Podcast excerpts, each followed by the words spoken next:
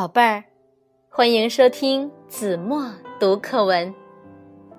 今天我要为大家读的是四年级上册第十四课，让他们自由生息。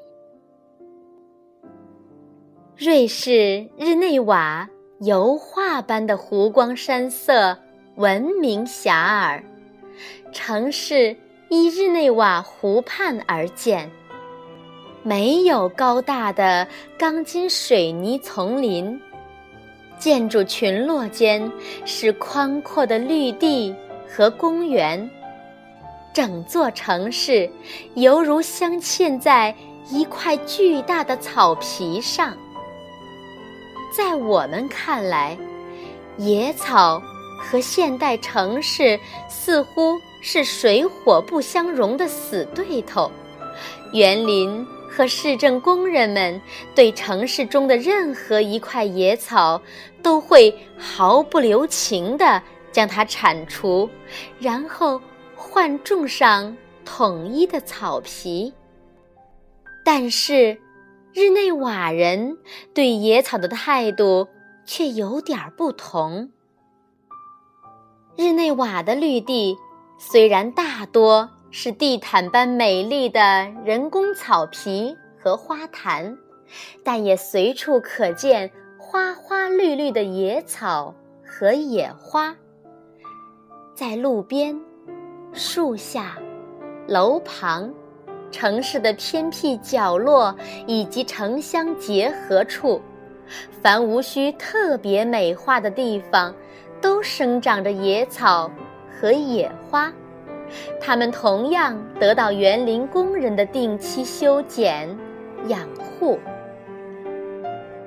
日内瓦植物园的一面山坡上，野草高高的生长在里圈，人工栽种的草皮低低的守护在外围，两者错落有致。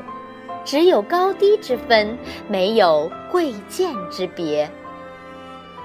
日内瓦的野草染绿了城市，还被当作牧草。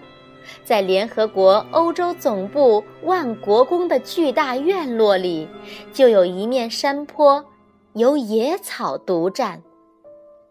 每当野草长到两尺多高时，工人们就来收割一次。并打包卖给郊区的牧民。有时，牧民也把牛羊直接赶到草地上吃草，为城市中的人们展现了一幅田园牧歌风光图。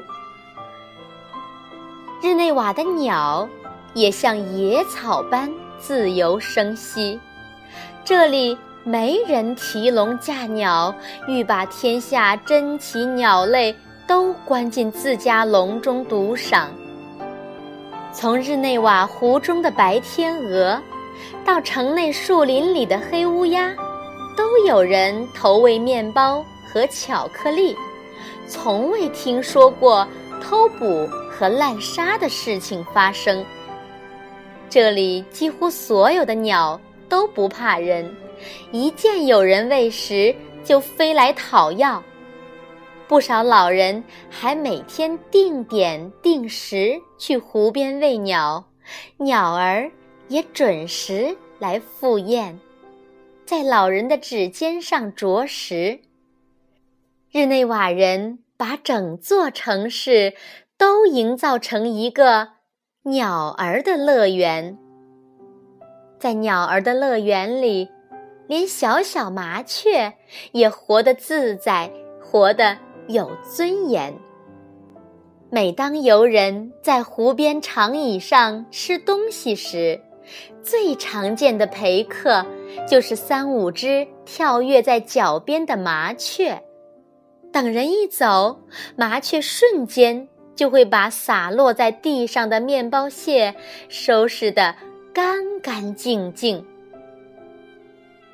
许多游客在日内瓦最愉快的感受，就是在野餐桌上与麻雀一起就餐。人在野餐桌前一坐下，就会有几只麻雀飞来，瞪着小眼，晃着脑袋，一蹦一跳地向面包靠近，简直伸手就可以把它们插到盘子里做一样小菜。但是，见小小生灵这般对人毫不戒备，谁又会产生这样的念头呢？